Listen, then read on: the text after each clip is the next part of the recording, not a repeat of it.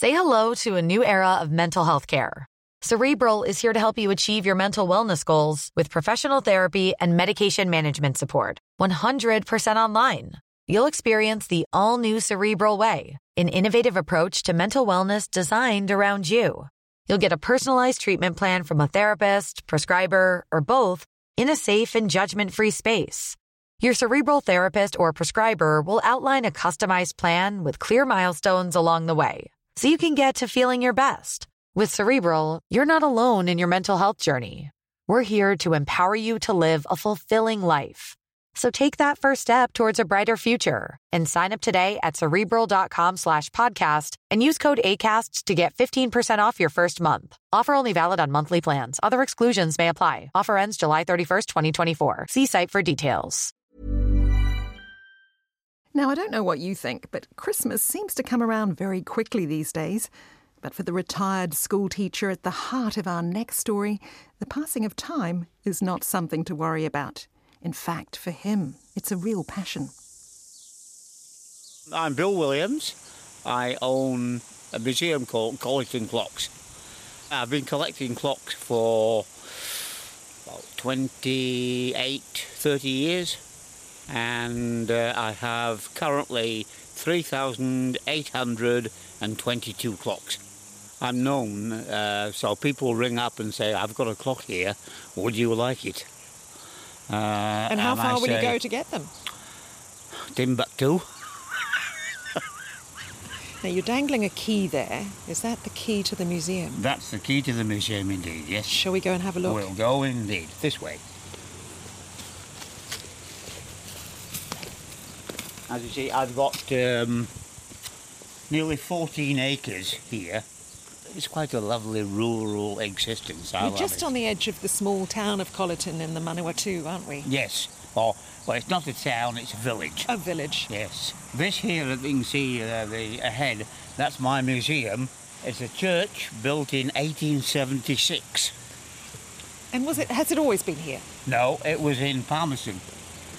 And what's that? It says TARDIS over there. That's my Portaloo. Do you know what TARDIS means? Yeah, It's but what, what does it, what does the word TARDIS mean? No, I don't know.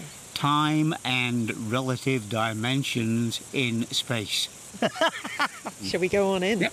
Just I'll just Okay. pin the door back. There we go. Boots off. How and in we go. Oh, and even before we've set our foot in the door, there's clocks to sort of almost climb over. this. This is a wonderful thing. I bought this uh, about three weeks ago, four weeks ago, and it's going up on the museum on the front of the museum. They they range in, in age from early 1700s. That one there with the long pendulum. That's about 1718, and then the more the most modern ones would be around, around about 1980. Nowadays, anything more than 1980 will be a battery clock, and I don't I don't collect battery clocks. So these are traditional These wind are up clocks. Mechanical clocks are either wind up or weight driven. now, what is your favourite clock? Right. Well, the favourite clock in this room is this one. Don't tell me you've got more rooms, Bill. Oh yes, so that's my favourite. It's about 1920s. That's American. Looks like it was a clock on a station wall or something. It but looks it's like enormous. it, but it, it's actually not. A, it's not a wall clock that's been adapted. It was actually made like this. So it's actually a small table Yes. with the clock face as Yes. the, the tabletop. Uh, and you see, it's on it's on casters. It's on a, a little octagonal cabinet, Beautifully made. beautifully made. Yes, it's um, and it's say, even got a little little cupboard underneath, little Yes. doors. What are in there? I'm having a look. I don't know what was what uh, was originally in there. It might have been a wine cabinet or something. It would have stood in the middle of a probably of a large parlour. I got it from a guy who bought it from a, an estate, and he showed it to me, and I said, "Oh, it's lovely. How much did you pay for it?" And he said, 200. I said, "You stole it. It's worth two thousand. About three months later, knock on the door. The guy came on. So he said, Do you want this clock? And bear in mind, I said it was worth 2000 So I said, Well, how much do you want for it? He said, Give me 250 and it's yours. Now, what's the strangest clock you have here? This one here is a particular little favourite of mine. A little dog kick, um, cocking his leg on the lamppost. And the lamppost has a clock on top. Yes. Does it still go? Yes. Do all your clocks still go? They, when I put them in here, I only put them in if they are going. So if they're not going, they go into my spares and repairs room or whatever. But uh, most of them now will probably need a good oil. That's and probably all. a good wind up. And wind up. I, I used to, when I, when I was open on Saturday mornings only, I used to come in here on Saturday morning and wind 50 up in this room, 50 up in the next room, a different 50 every week. That would have taken a while. And it would have taken a while, and I, have got a bit tired of it. so you've just let them let them go. Yes. And they've all got different times now on their faces. They have. Well, when I wind them up, I never put them to time anyway. So they're, they're all showing different times. Because it would drive you nuts if so you had to listen to all that always, chiming all at once. Yes, and there's always a, a, a bing bong, bing bong, or cuckoo, cuckoo going off whenever people come in. So it's quite good. Are these clocks all collected within New Zealand? All, um, I've bought, oh, I should say, probably about 50 when we've been on holiday overseas. But the vast majority, all the others, have been bought somewhere in New Zealand. The most represented country would be England, followed by Germany, then possibly USA, then France, then every single country that's ever produced clocks. Who are the best clockmakers? Are they the Swiss? No, because they don't make many clocks. The Swiss are mainly watches. Germany produce the best clocks. France produce the most expensive ones.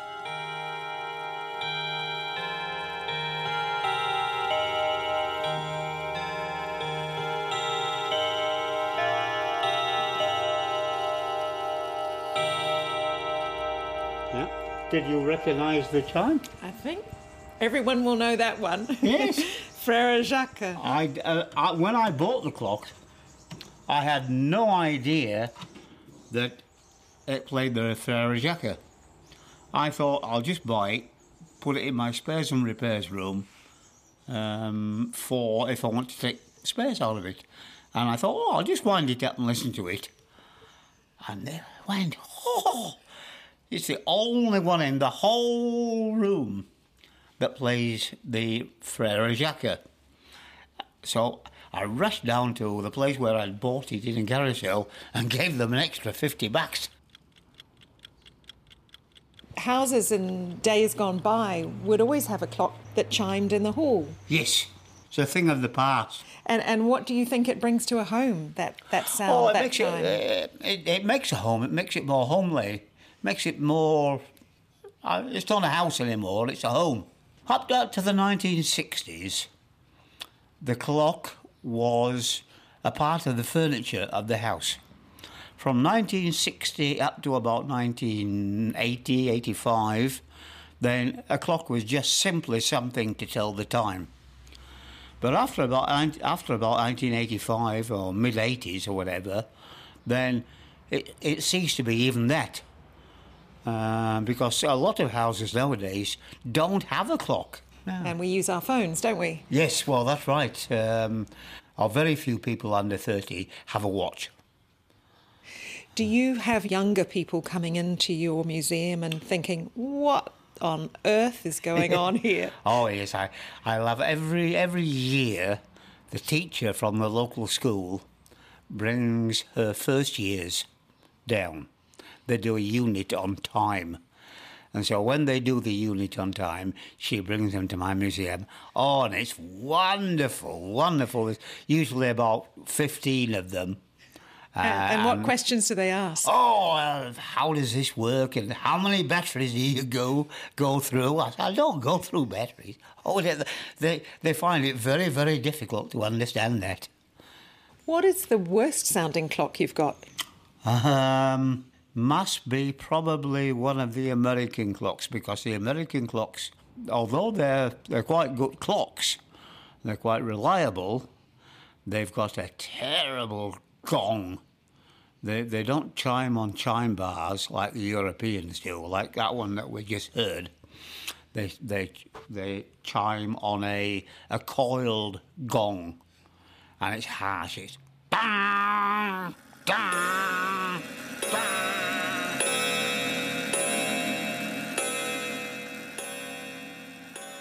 sounds like the House of Horrors.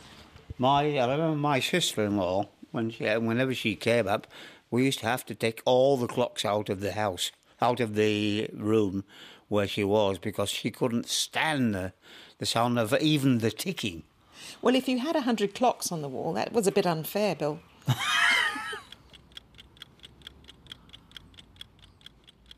It's getting more and more difficult to find the clocks, mainly because I've got most of them, uh, but also because uh, clocks are not really part of young people's life anymore, and so they wouldn't dream of buying one. Most of the clocks that I've bought are, are from older people or from estates. What got you into clock collecting? In 1988, I went to Auckland and saw a clock in the window of a second-hand shop. I thought, gee, that would look nice on the mantelpiece at home. I bought it, took it home, opened the back to look at it, and here I am, 3,821 clocks later. It became a real fascination for you. Did, yes. What, yes. what was it that actually got you I don't know. I, th- I think it was. I think it was the, the fact it was a pendulum clock. Uh, this one that I, I got, and the pen, the movement really intrigued me. There are two separate parts to a clock. There's a part that makes it go, and then the part that makes it chime or strike. And I really got hooked on both. Oh, by the way, that one, that clock over there, the, the ball, hanging ball. Yes, I called- can't even see a clock face. Yes, it's called the Francis Drake Falling Ball Clock. It was put out to commemorate Drake's round the world voyage in 1577. To wind it up, you push the ball right up to the top and it drops down to the bottom over a period of eight days. And the, the collar in the middle goes round from right to left and indicates the time on the arrow. They were made in 1977. Anyway, here, come through here. My favourite clock of the whole lot is in here. And we've entered another room just brimming with them. This little fellow is my favourite. I call him Fritz. He was made in 1920 and carved out of a single piece of mahogany. Uh, the right eye tells you the hour, the left eye tells you the minutes, and it goes round like this. The eyeball is moving. The eyeball's moving, and you see the eyeball's got a got a line in the eyeball, Yes. and that tells you the time. You This is a little uh, a little dog, and we're talking about the eyes of the dog, which tell Yeah. the time. You've also got some quite retro-looking clocks up there on the wall. The seventies vibe 70s, from, yes. on that one. You see, you see the one with the orange face. Mm. See, when Kathy saw it, she said, "Oh, get rid of it! Get rid of it!" So we got rid of it. Do you find a lot of stuff comes in here because Kathy wants to get rid of it? Yes. And you've got some rather grand-looking grandfather clocks. Oh, clocks. yes. Now, what about that one there? That is my pride and joy. That's all made out of matchsticks. Yes. It's got matchsticks glued on hardboard in the door, but if you look inside, there's no hardboard there. It's all a double layer of matches. That's incredible. When was that made?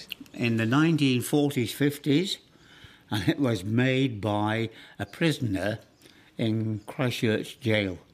That would have whiled away a few hours. A few hours indeed. Apparently, he was a lifer, so he had plenty of time on his hands. Oh, look at those. This one is the most expensive clock in the whole um, collection.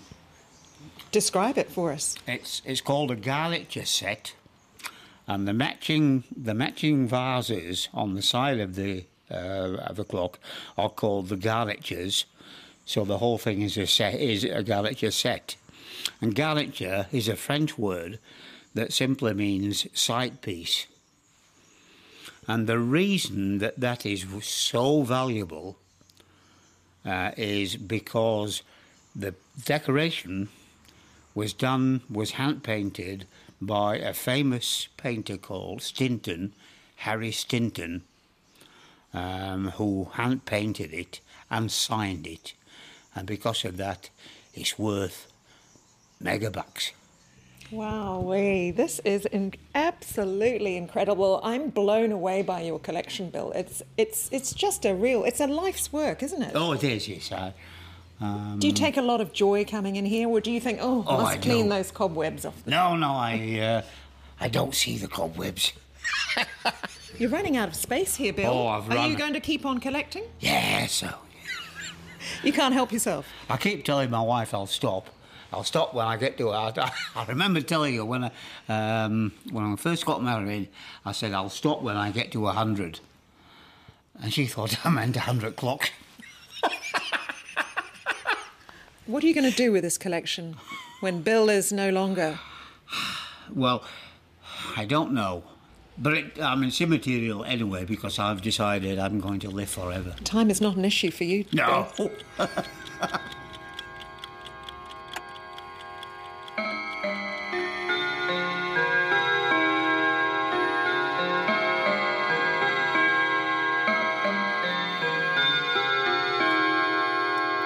Here once again the hour.